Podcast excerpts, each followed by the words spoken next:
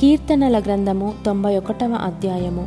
మహోన్నతుని చాటున నివసించువాడే సర్వశక్తుని నీడను విశ్రమించువాడు. ఆయనే నాకు ఆశ్రయము నా కోట నేను నమ్ముకొను నా దేవుడని నేను యహోవాను గూర్చి చెప్పుచున్నాను. వేటకాని ఉరిలో నుండి ఆయన నిన్ను విడిపించును. నాశనకరమైన తెగులు రాకుండా నిన్ను రక్షించును. ఆయన తన రెక్కలతో నిన్ను కప్పును. ఆయన రెక్కల క్రింద నీకు ఆశ్రయము కలుగును. ఆయన సత్యము కేడెమును డాలునై ఉన్నది. రాత్రివేళ కలుగు భయమునకైనను పగటివేళ ఎగురు బాణమునకైనను చీకటిలో సంచరించు తెగులునకైనను మధ్యాహ్నమందు పాడు చేయు రోగమునకైనను నీవు భయపడకుందువు. నీ ప్రక్కను వెయ్యి మంది పడినను నీ కుడి ప్రక్కను పదివేల మంది కూలినను అపాయము నీ వద్దకు రాదు.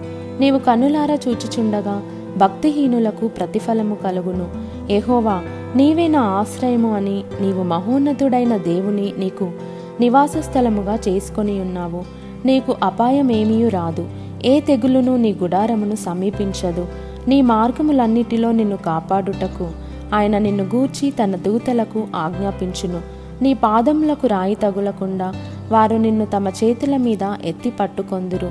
నీవు సింహములను నాగుపాములను త్రొక్కెదవు. కొదమ సింహములను భుజంగములను అనగద్రొక్కెదవు అతడు నన్ను ప్రేమించుచున్నాడు గనుక నేనతని తప్పించెదను. అతడు నా నామము నెరిగినవాడు గనుక నేనతని ఘనపరిచేదను. అతడు నాకు మొరపెట్టగా నేనతనికి ఉత్తరమిచ్చేదను. శ్రమలో నేనతనికి తోడై ఉండేదను అతని విడిపించి అతని గొప్ప చేసేదను దీర్ఘాయువు చేత అతనిని తృప్తిపరచేదను. నా రక్షణ అతనికి చూపించేదను.